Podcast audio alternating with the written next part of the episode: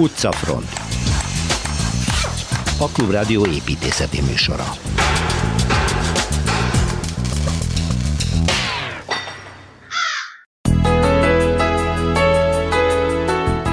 Az Odeon Színháztól indulunk tovább Párizsi sétánkon Szilveszter Ádámmal. No, hol van a Danubius kút? Sehol. Csak a másolata van meg Pesten az Erzsébet téren, de hol volt eredetileg? Torma Tamás térszemléjéből majd ezt is megtudjuk.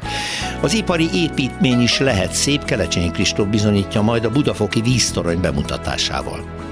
Felejtsük el a Radecki nevet, mert az ezt viselő egykori laktanyából csak a homlokzat maradt meg, mögötte pedig egy fantasztikus kortás épület együttes készült, Gunter Zsolt és Csillag Katalin terve alapján. Megújult Miskolcon az Avasi TV-torony, körülötte kulturális rendezvényteret hoznak majd létre. Szúnyog László, a város főépítésze mondja el a részleteket.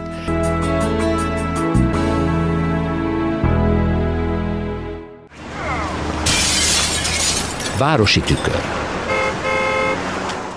Ha jól emlékszem, nagyon jól emlékszem, hogy a Luxemburgban jártunk múlt héten Szilveszter Ádámmal, Szerbusz Ádám, Igen. és hát a Luxemburg palotáról elmondhat, hogy hajladik Henrik hanyadik feleségének volt a palotája? Igen. Nem emlékszem már pontosan. De ez hát, gyönyörű Medici Mária volt a felesége, negyedik Henriknek. Negyedik Henriknek. Az első Bourbon király. Igen, ez az ő palotája. Igen. Igen, de ez a park tényleg gyönyörűséges, Igen, és itt, itt pihenni lehet, gyerekek játszanak, Gyönyörű. és nagyon ápolt, és nagyon-nagyon szép. Ez a Quartier Laternek tulajdonképpen az egyik Igen. része. De most azt mondhatod, hogy mögötte van egy jó kis épület, egy színház, ami egy különleges helyet foglalt el 1968-ban, történetesen a diáklázadás idején, amikor tudom, hogy ott jártál, ugye?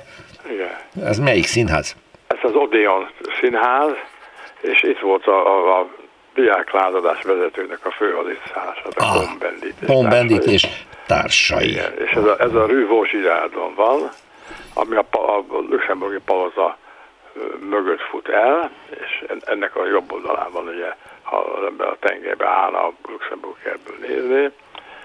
Ez, ez, a, ez a színházoska, és akkor elindulunk ugye nyugat felé, és elérkezünk egy, ott nagyon szép-szép kertlétésmények vannak és, és teniszpályák, tehát ez, ez egy nagyon nagy kiterjedésű szép park, fásfás, vagy fásított.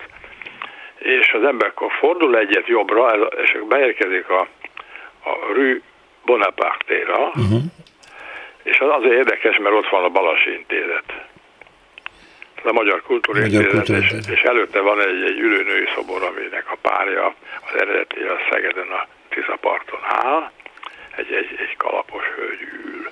És az ember megy tovább, és bejöjj egy, egy nagyon fontos tér, ez a, ez a Szent Szülpisz tér, és ott van egy, egy, egy nagy robusztus templom, amit érdemes megnézni, mert jelentős épület. Számít egyébként nem nagyon szép és darabos, de ez egy híres hely, annál is inkább, de számukra is híres, mert ennek az egyik mellékutcában, a tér mellékutcában lakott József Attila, a Párizsban volt.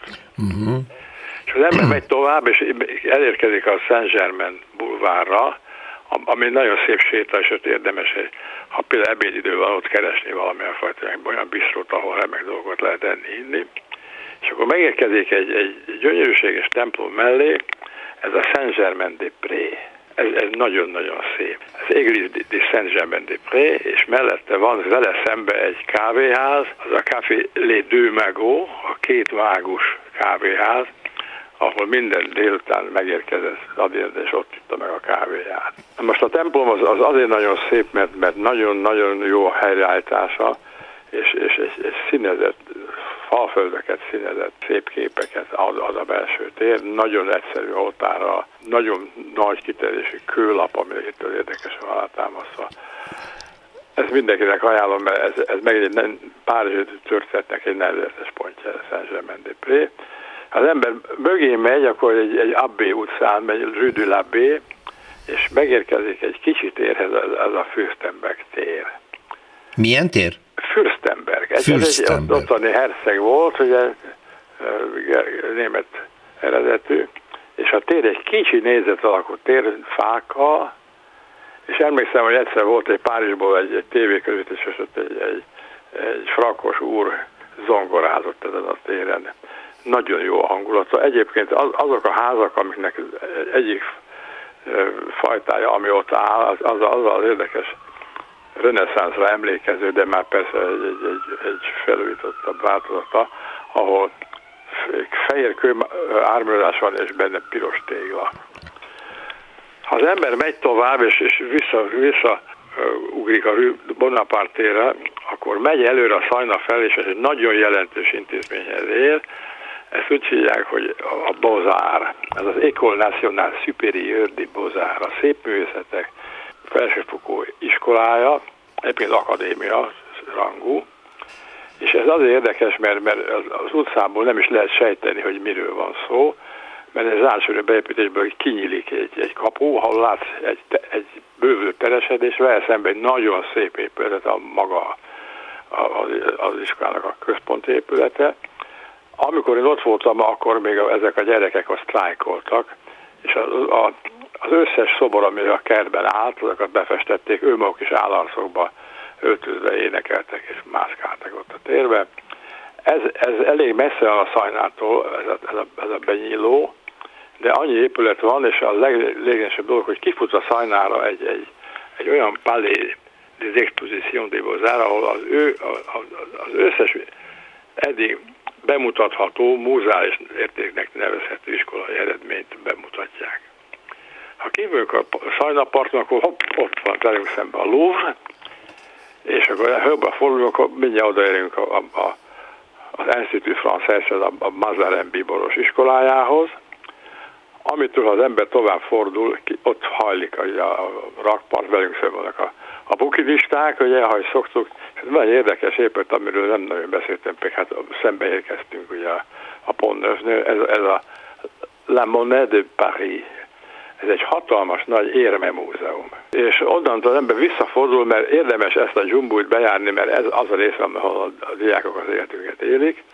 Tehát kollégiumok, magánlakások, bistrók, iskoladarabok, ugye, mert, mert sokféle képzés folyik. Ilyen liceum, olyan liceum.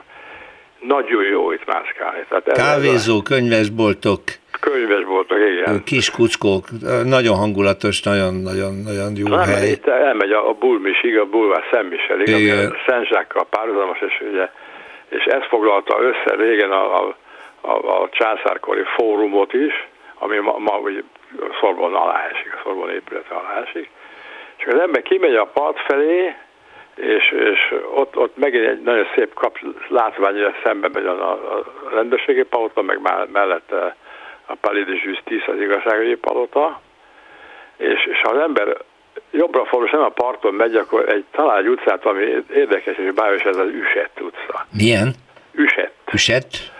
Rüdele Üsett, és ott van egy érdekes dolog, egy kis kabaré, ami ma is működik, egy teát La Üsett, aminek jobb pofa a, a homlokzata és meg a hirdetményei is. Ez, ez olyan, mint a magyar kabarénak a párizsi eredetie. Most a sétát be is fejezzük, az ember megy vissza a, a, a Viviani tér felé, Igen. akkor ott van, keresztbe fut ki a, a Szajnába a legkisebb, legszűkebb utca. Ez a halászó macska utcája. Na. La Rue Sakipes az a macska, aki horgá, halászik. Halászik. Akkor így megállunk és figyeljük, hogy mikor fogja ki az első halat. Párizsban voltunk megint Szilveszter Ádámmal. Köszönöm szépen, szerbusz, minden jót! Budapesti séta.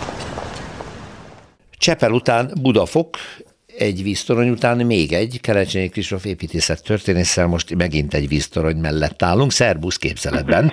szerbusz képzeletben. Mert ez a Budafok, ez egy nagyon szép látvány. Először is messziről nagyon jól lehet látni, másodszor e, az a külön, ez még szép is, tehát hogy mondjam, nekem nagyon tetszik, ez, a, ez egy, fél, egy csésze, ami olyan, mintha egy, egy, egy tenyéren lenne, úgy tartja, és e, éjszaka ráadásul szépen volt annak idején megvilágítva, kék színekkel pompázott. Tehát ez egy esztétikailag is egy szép alkotás, na de hát ez sem semmi statikailag, igaz? Hát így van, így van. Ugye itt a történetet egy kicsit messzebbről indítanám, no. mint hogy ez a Winston is elég sokáig épült, szépült. 2001-ben a fővárosi vízművek egy tesztpályázatot írt ki ennek a víztoronynak a megtervezésére, ami hát a, azt gondolom, hogy a víztoronyok történetében valószínűleg elég példátlan, de az biztos, hogy a, a 20. század második fele során nem igen volt ilyen. Ugyanis ugye a, amíg a 19. század végén, 20. század elején a, a víztornyokat azért nagyon sokszor ugye építészeti alkotásként tervezték meg, és sokszor építettek is tervezték. Addig ugye ez a 20. század közepén ugye az ipari építészet Igen. kategóriájába sorolódott, tehát egyértelműen, és onnantól fogva ezek inkább mérnöki létesítmények voltak, és hát többnyire típustervek alapján ugye mindenki ismeri mm-hmm. a magyar vidéken ezt a, a gömböt. gömböt, ugye a, a hidroglóbuszt, ami hát nagyon sok településen ott van, és végül is akkor 2000 után fogalmazódott meg a gondolat a fővárosi vízművekben, hogy, hogy hát egy, egy modern víztoronyra is úgymond szükség lenne, ami, ami hát ugye itt, itt egy szükséglet volt, hiszen ez a tétényi fenség nagy nemben épült be akkoriban, és épül be aznapi, vagy azóta is, és, és egész egyszerűen szerettek volna egy, egy, egy, egy olyan, olyan ikont, egy új, új, új szimbólumot építeni, ami, ami hát egy kicsit visszahozza ezeknek a víztornyoknak ezt a, ezt a, ezt a mívességét. És, és ugyanakkor ennek... építészeti szépségét. Úgy van, és, és akkor ezek a tájnak a brendje lett szinte ez a ikonikus víztorony szerintem.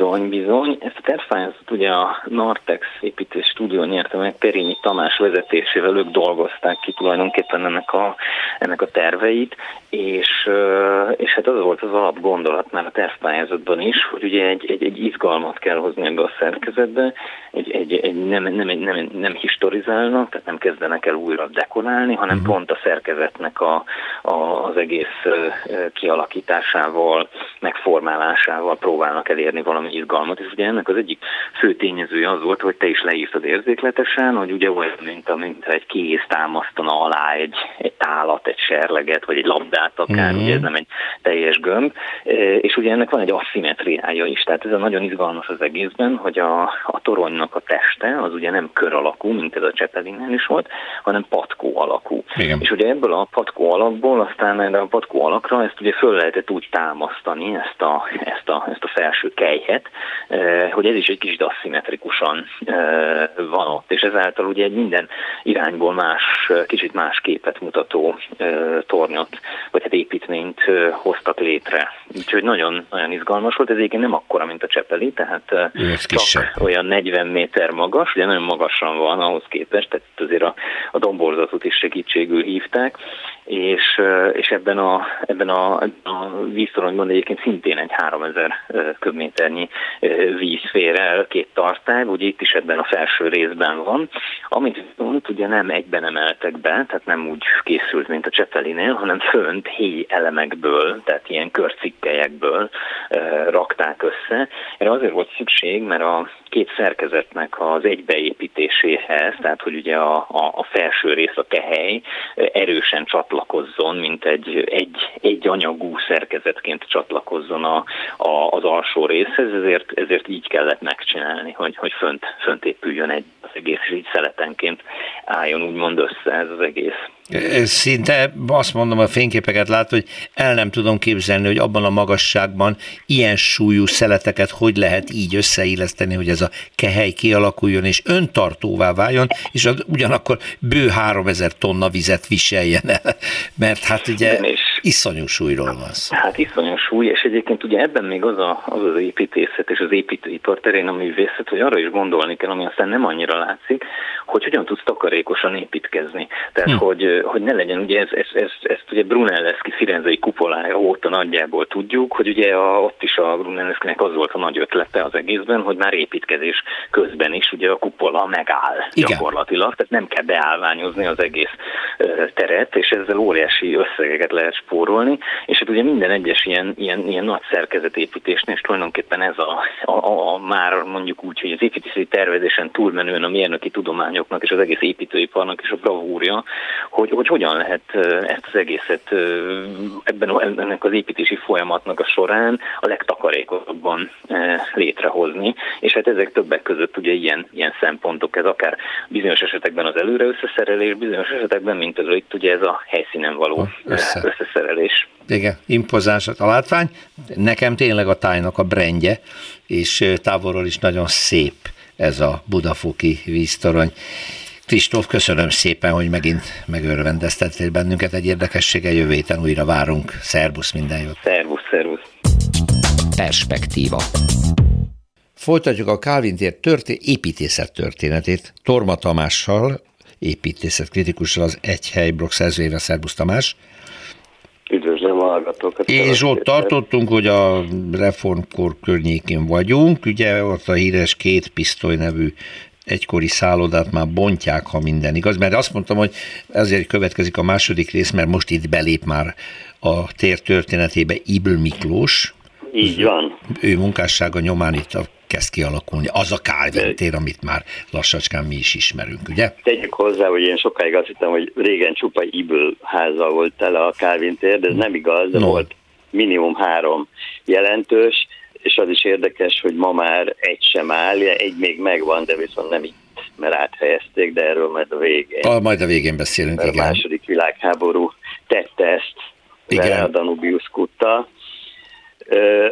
Hát érdekes, hogy az első, a Pesti hazai első takarékpénztár épületéről van szó, mint itt az egyik első vagy leglátványosabb épületről, ami már korábban megépült bejebb, annyira megnőtt a forgalma, ugye most már a, nagyjából a kiegyezés után vagyunk. Igen. Tehát itt hirtelen egy elegáns téré kezdett átalakulni, rálátás szépen nem úgy, mint most a Nemzeti Múzeumra, és szép nagy tekintés épületek, például a másik ilyen volt a Magyar-Hollandi biztosítónak a háza, de egyébként ez Hütl Dezső, Viszont itt volt egy érdekes ház, ami hát tulajdonképpen a tulajdonosain üzemeltetett bérlőjén keresztül egy ilyen érdekes kortörténetszel. Ez a Calvin tér 2 volt, és 1863 óta ott állt a híres Geist ház.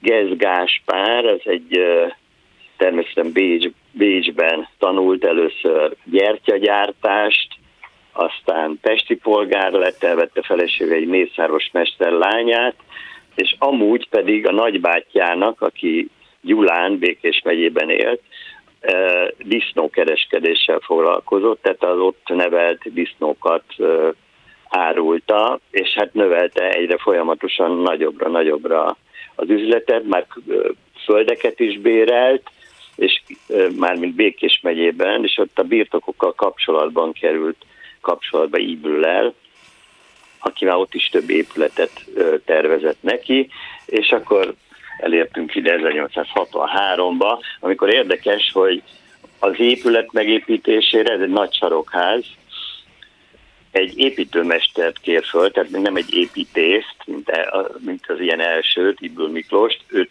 őt csak egy földszintre elképzelt kávéház és az udvar kidolgozására kérte.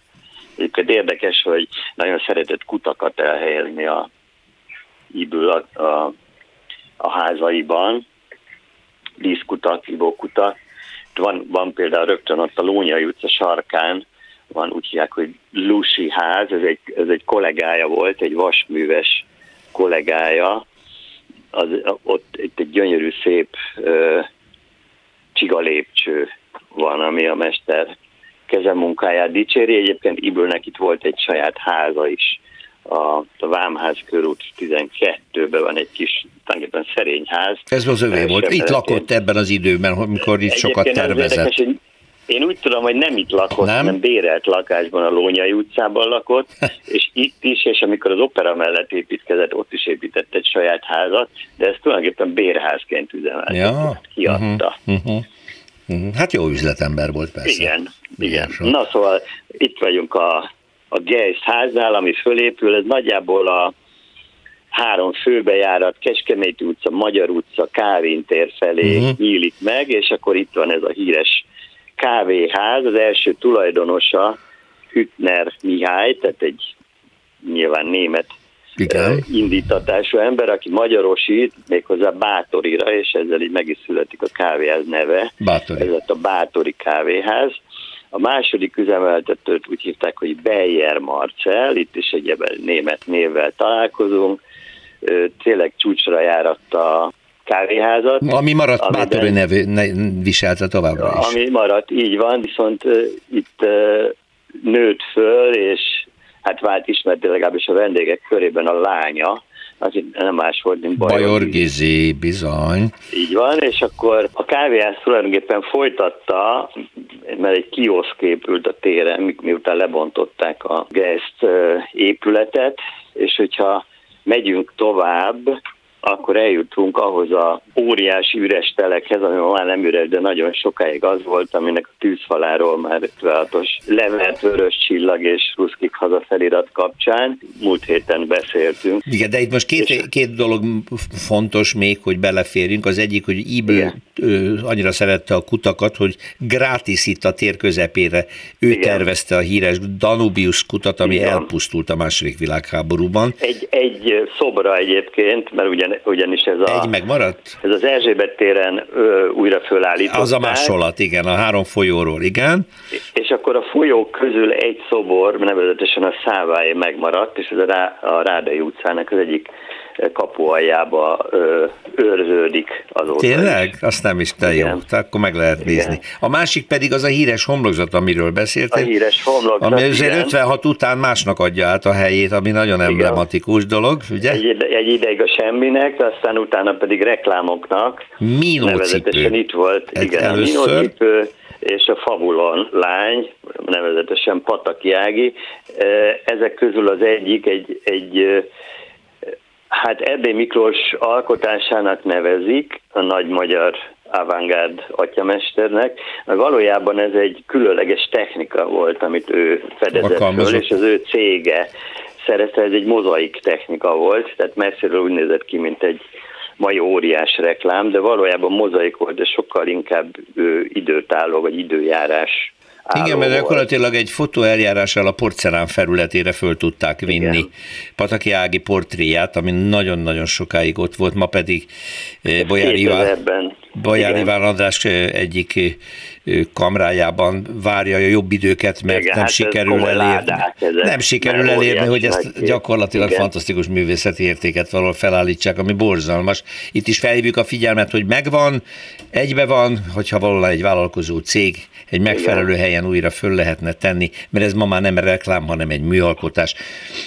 A, a Minó cipő reklámról azért annyit mondjunk el, hogy ez egy olyan óriás plakát volt, egy függőlegesen elhelyezett, hatalmas nagy téglalap alakú, egy gyönyörű női láb és egy ragyogó vörös cipő rajta, úgyhogy közlekedési veszély... János feleségének a lába volt, aki akkor modellként No, hát közlekedési veszélyhelyzet Igen. volt, mert az, a férfi autósok bámulták a lábat, és még, nem, nem a forgalmat még egy figyelték. Dolgot szeretnék, bocsánat, még egy dolgot szeretnék szóba hozni, mert ez szerintem fontos a térztem, egy csomó minden kimarad, hogy megépül a, a sokat átkozott Calvin Tower irodaház, vagy hát Calvin igen. Center, az az Nagyon vitatott. ház, ami részben a kanyarban kitakarja a múzeumot. múzeumot is a Calvin tér teréből, és hát nem, nem egy sikerült alkotás több értelemben sem, tehát a, az esztétikai minősége is egy kicsit elavult, rettenetes az a szűk bejárat,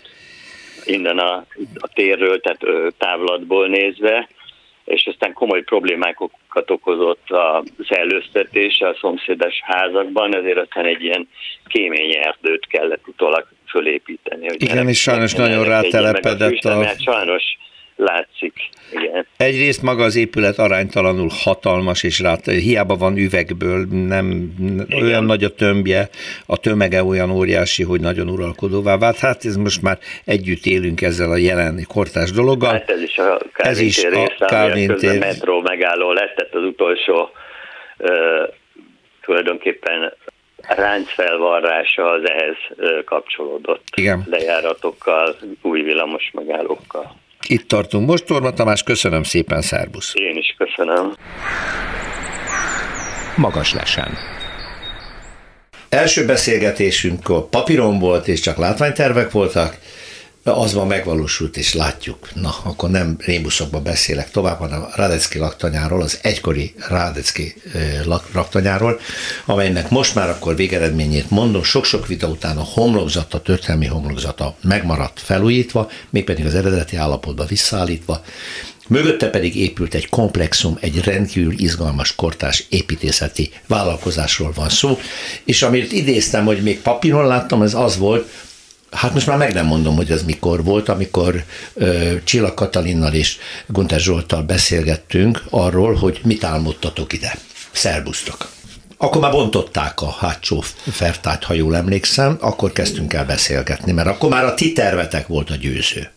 Igen, az egy hihetetlen izgalmas időszak volt, mert volt egy nagyon komoly műszaki része ennek a bontásnak, hmm. meg kellett tartani ezt a homlokzatot. Hát igen, nem kicsit. És nem, nem kicsit, mert ugye mögötte van egy háromszintes mélygarázs, tehát úgy meg volt támasztva egy acélszerkezettel, hogy lényegében három szinten még lefelé, lefelé lehetett csak megtámasztani, és e, ugye mind a két oldalt meg volt támasztva, ami látszott a bemtér felől, Igen. látszottak ezek Igen. az acélszerkezetek, és befelé ugyanez volt, csak még mélyebben. És ahogy épült szépen lassan a mélygarázs, hogy szépen lassan építették be ezeket a ferde tartókat. Uh-huh. Igen, és ez egy hihetetlen izgalmas látvány volt, és ahogy ment fölfelé a ház, úgy, úgy szépen lassan vágták el ezeket a készfödémek közé került ferde tartókat. Tehát ennek nem, nem csak a megjelenése vagy a funkciója érdekes ennek az épületnek, hanem ahogy épült, az is hihetetlen érdekes volt. Gati, mielőtt a, a 3H építési iroda megnyerte ezt a lehetőséget, ezt a pályázatot, ugye az volt a vita lényege, hogy voltak, akik azt mondták, hogy el kell bontani nyugodtan az egészet, voltak, akik emellett kardoskodtak, hogy a történelmi látvány miatt a homlokza, ez egy bevett építészeti megoldás, maradjon meg. Én azt olvastam, hogy ami mögötte volt az eredeti épület maga, az egyáltalán nem volt egy használható valami. Ez eredetileg raktárnak épült, ha jól emlékszem annak idején. Igen, ez egy katonai raktár volt, akkoriban ez több épületből állt még, Aha. és az az állapot, amit mi láttuk már, az, az lényegében ugye a, a század, tehát 1900-as években alakult ebbe a formájába. Talán a legrégebbi rész az a két raktárépület volt, azért mondom, hogy kettő, mert igazából egynek tűnt, de két különböző magasságú, egyik alápincézet volt, másik alápincézetlen, és, egy, és ezt az egységet befejezte egy jó alakú bemtéri épületrész. Most ennek a ó alakú épület, tehát ez volt maga a laktanya. Igen. És ennek a történet tényleg úgy, úgy indult, hogy a KUK, tehát nem, ez nem a honvédség, magyar honvédeknek számára volt a laktanyája, hanem a KUK az idézőjelben utált hadse, katonáknak volt a, a, a szálláshelye, és szó szerint szállás, tehát ez laktanya volt. Igen. És ilyen épületből az országban akkoriban még 12 épült, semmiféle reprezentációnak nem adott helyet. Tehát egy normális lépcsőháza nem volt, hanem egy teljesen alulméretezett lépcsőháza, középfolyosóval, hozfalas szerkesztéssel, úgyhogy igazából látszik az utána való hasznosításába, hogy igazából ennek az épületnek komolyabb ö, funkciót, tehát a köz számára esetleg megnyitott funkciót, tehát nem nagyon találtak. Tehát itt, itt például volt, működött levéltár, 44-ben aztán beköltözött a gestapó, ráadásul ez a halálfejes brigád, aztán jött az AVH. AVH munkásőrség, akkor osztozott egy általános iskolával, mert ratkó időszakban sok volt a gyerek. Tehát, hogy, hogy igazából e, nem, tehát a homlokzatán túl, túl, nem nagyon volt ebbe az épületben. Ez érték. csak azért jó, hogy elmondtad, és örülök neki, hogy ebben pont került a végére, hogy ez nem volt egy értékes műemléki szempontból sem, történelmileg sem egy értékes épület. A homlokzat viszont pláne így helyreállítva tényleg nagyon reprezentatív, nagyon nagyon szép.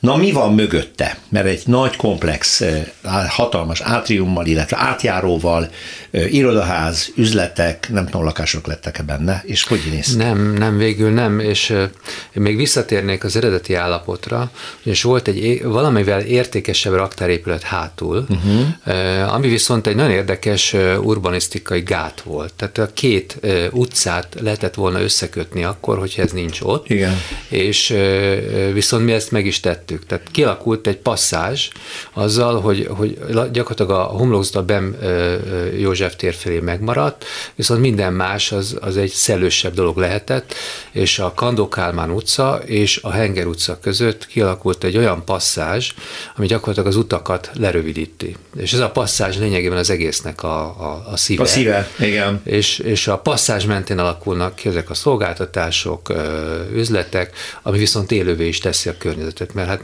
mi van a környezetben? A minisztérium van, illetve ami nagyon fontos, a Bambi is ott van. Igen, a Bambi. Igen. Igen. Tehát azért, azért vannak olyan ikonikus helyek a környéken, amelyek életre vágynak, és gyakorlatilag ebbe a, a, az élő környezetbe került bele, még élőbbé akarja tenni ez az épület a környezetét. Az, hogy mekkora tömb legyen, milyen nagyságú legyen, és ha jól láttam, ez ugye végül is két épület, nem? A, a passzás két, két épületet választ el, vagy köt össze magyarul. Ez két irodaépület, ugye? A felépítése olyan, hogy elől a, a Bemtér felé hotel van. Ott, ja, ott szálloda. Persze, Utána persze, pedig persze. nagyobb volumenbe iroda de nem a passzázs adja a határt, hanem Igen. egy picit el van tolva, tehát igazából, ha nagyon erősen nézzük a homlokzatot, akkor felfedezhető, hogy hol, hol van a határ, de azért számukra az volt a cél, hogy ez, ez, ez ne tűnjön annyira fel, hanem inkább az az építészeti gesztus jelenjen meg, ami, ami, amit mi elgondoltunk ide jónak, tehát ami városépítészetileg jónak tűnt, hogy igen, van két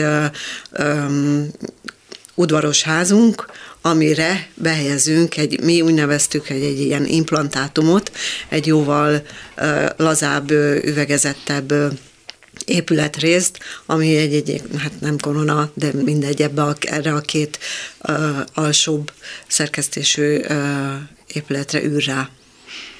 Azt meg kellett gondolnotok, hogy egy korabeli 19. századi homlokzat, mögött egy kortás modern anyagában, szemléletében modern épület illesztésével foglalkozni kell, mert ahogy én csak egyelőre nem voltam a helyszínen, a kész állapotot nem láttam, de a fényképeket nézve teljesen elkülönül.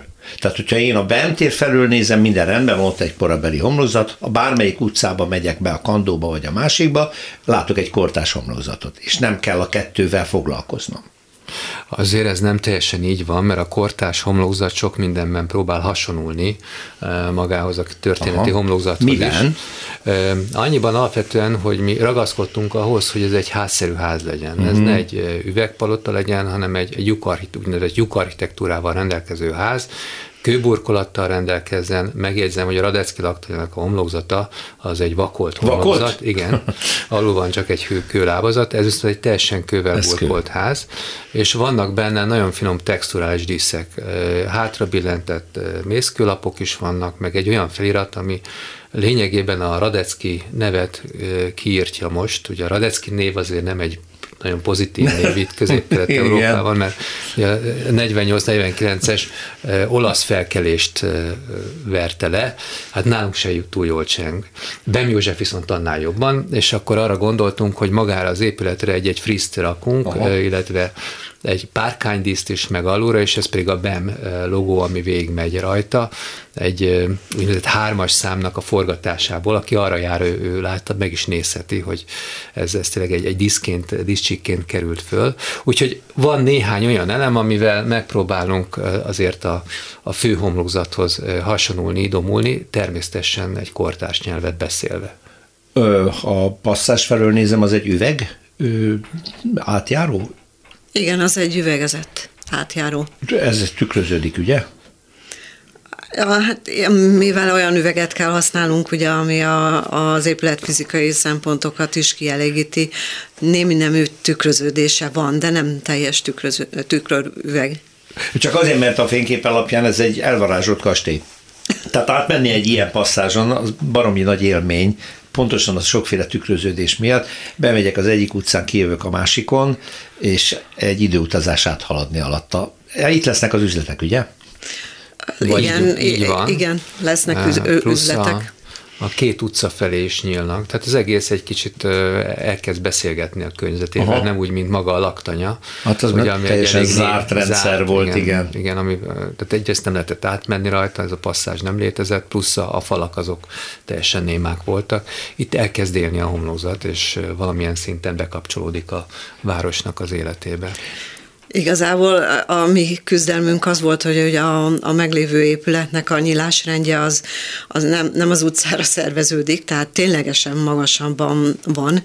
Úgyhogy a hotel földszinti funkciói, ami nyilván van egy kávézó, egy étterem, az pedig igényelte volna a, a megnyitást, úgyhogy ez erre rendkívül sok változat született, hogy hogyan lehet mégis megnyitni ezt az épületet, és szerencsére sikerült egy olyan változatot találni, ami a műemlékvédelemnek is megtetszett. Ezt akartam kérdezni, itt van még műemlékvédelem, mi kérdés ezzel az épülettel kapcsolatban?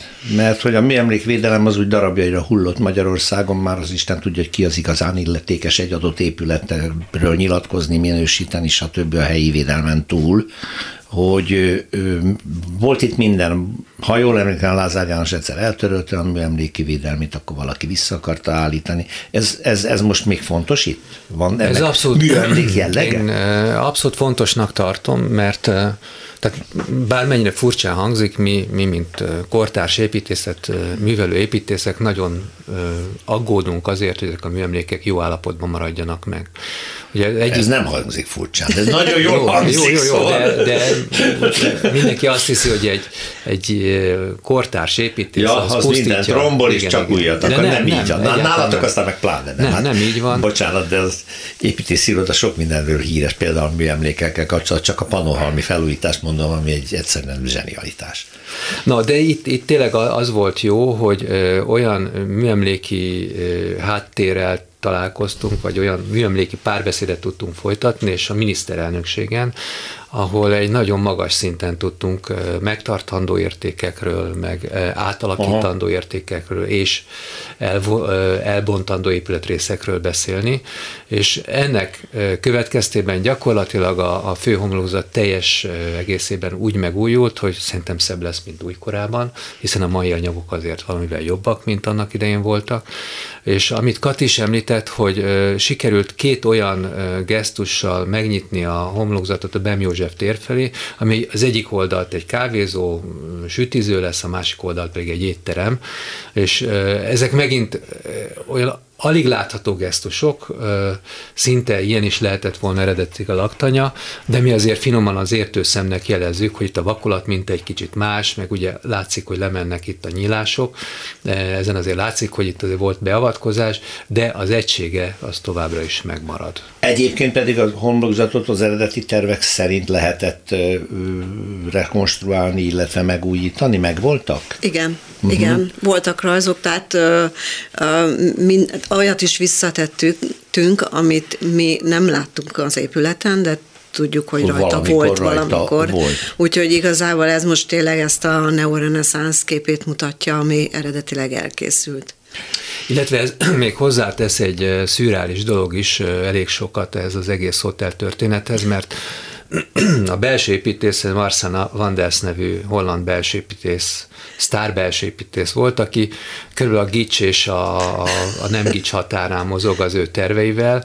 Na most ő itt bemutatkozott keményen, belül van a hotelben, vagy lesz csodaszarvastól elkezdve minden, és ezért egy picit látszik a homlokzaton. Tehát a, a, amit mi szerettünk volna, mint főbejárati előtető, az egy ilyen visszafogottabb a műemléki környezethez jobban illeszkedő, de már láthatóan kortás dolog volt, hát ő azért bele, belecsapott a lecsóba, mert uh, itt a csodaszalvastól elkezdve minden szerepel ezen a Kovács volt vas félkör alakú előtetőn. Előtető? Amit végül is a műemlékvédelem elfogadott uh-huh. nagy mhm. nehezen. Uh-huh. Na tessék, itt van a kompromisszum, Igen. amit belekényszerültetek. Hát én azt mondom inkább, hogy ez egy izgalmas kaland volt, hogy, hogy mi, akik azért, hát tényleg Panonhalmán, amit említettél, és dolgoztunk egy John Pozonnal. Pozonnal? Azért az nem a, semmi. A minimalizmusnak a pápája, most az ellenkező véglet pedig a Igen. Marcel Wanders, aki meg aztán a gics, köbön gyártja helyenként, és hogy, hogy az érdekes különben az volt, hogy Panonhalmán lehetett a Pozonnal úgy beszélni, hogy egy párbeszéd volt alakult ki, és nem azt mondom, hogy megfogadta a tanácsainkat, hanem, hanem reagált arra, amit mi mondtunk.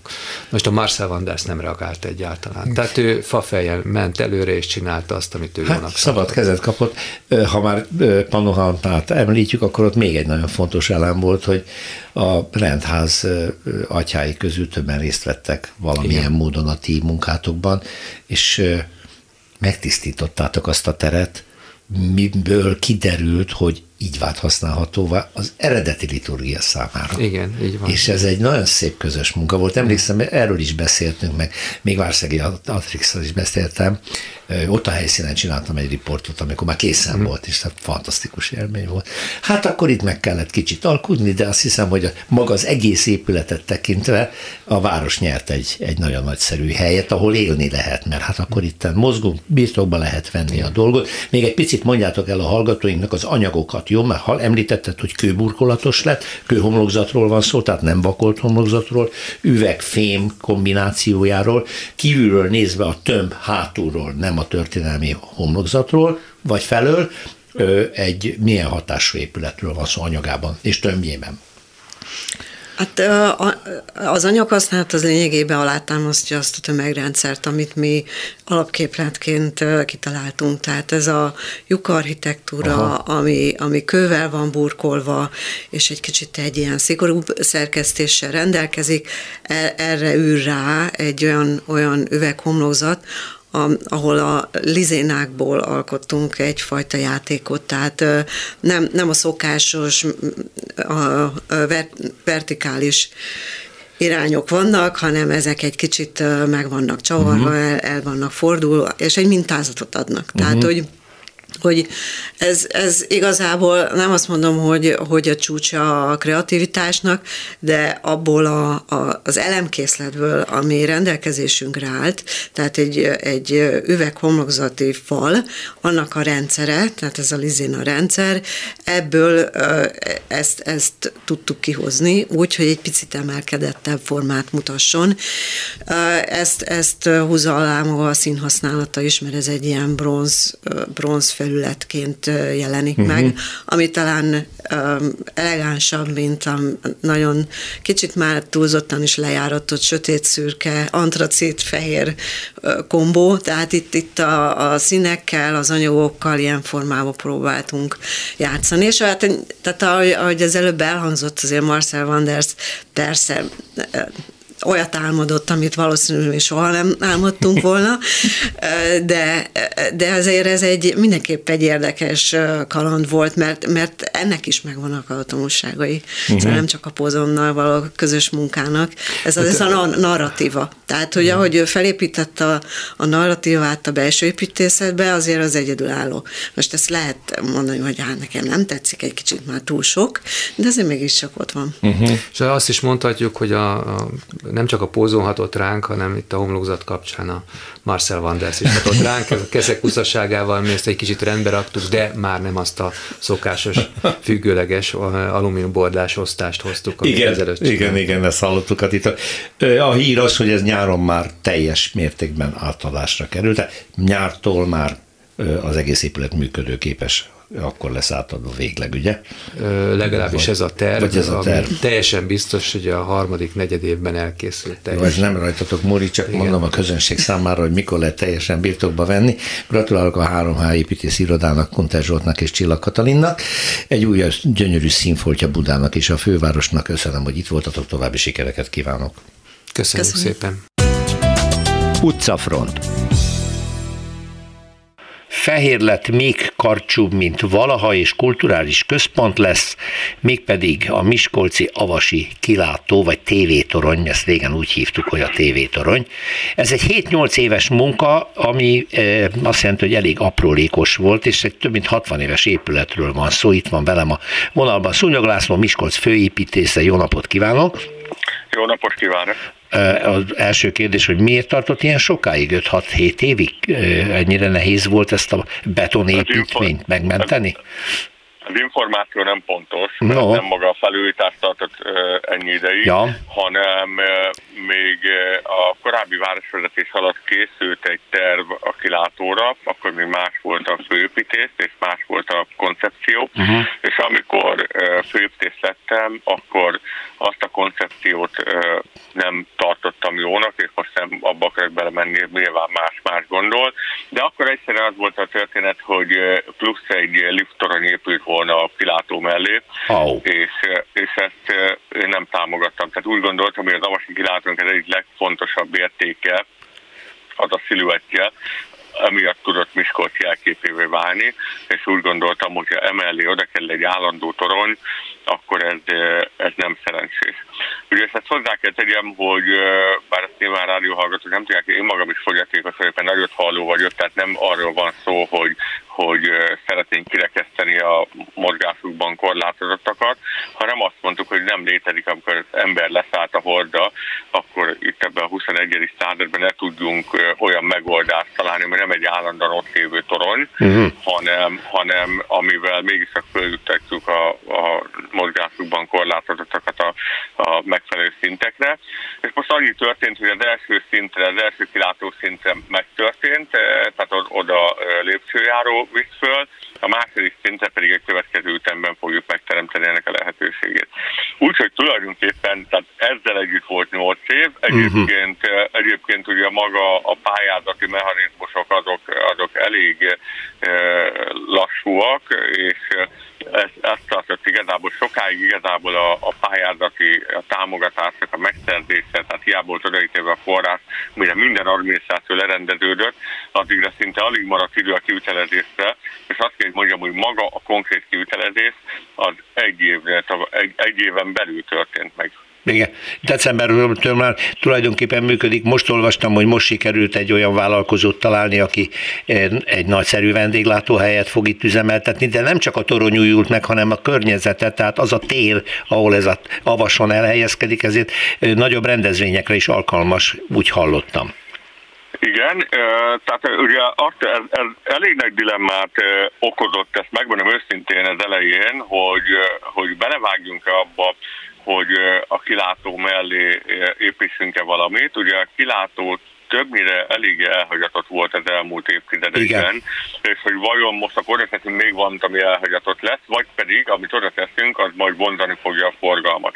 Na most az már látszik, hogy hogy a miskolciak a lábukkal szavaznak, és nekem az irodám ablaka oda néz a, a kilátóra, és én ahányszor kinézek, legyen az hétköznap délelőtt, amikor aztán igazán nem lehet azt mondani, hogy kiránduló csoportok mennek fel a vasra, mégis olyan nincs, hogy legalább négy-öt embert ne látnék az alsó kilátó szinten, úgy, hogy még nem működik ott semmi. Igen, mert igazából csak most fog. Presszó, igen, tehát még a presszót most fogjuk átadni, amit még hozzá szeretnék tenni, hogy, hogy igazából a, a civilek fedezték föl az avast.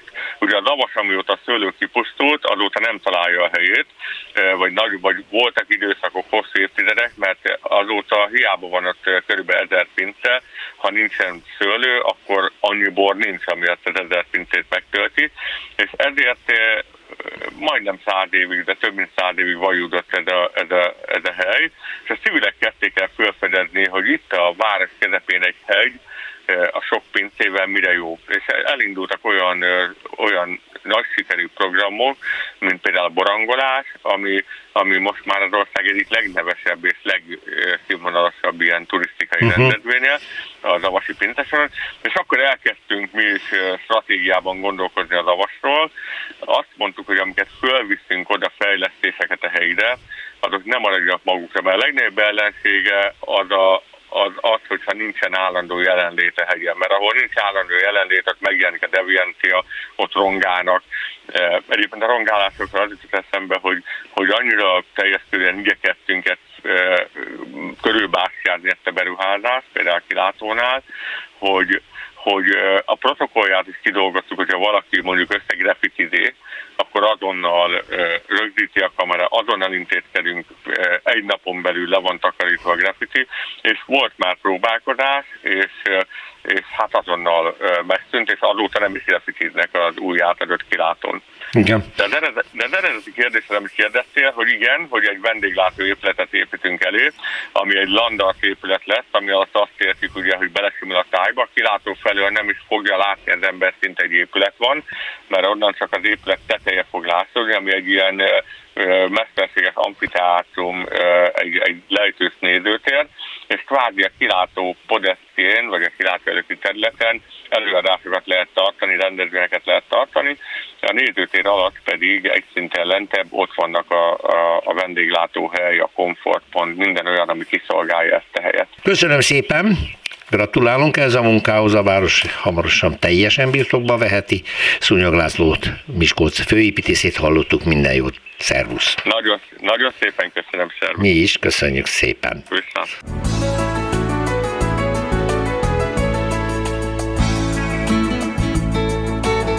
Köszönjük a figyelmüket, az utcafontot hallották, a műsort Árva Brigitta szerkesztette és Rózsa Péter vezette. Egy hét múlva várjuk Önöket.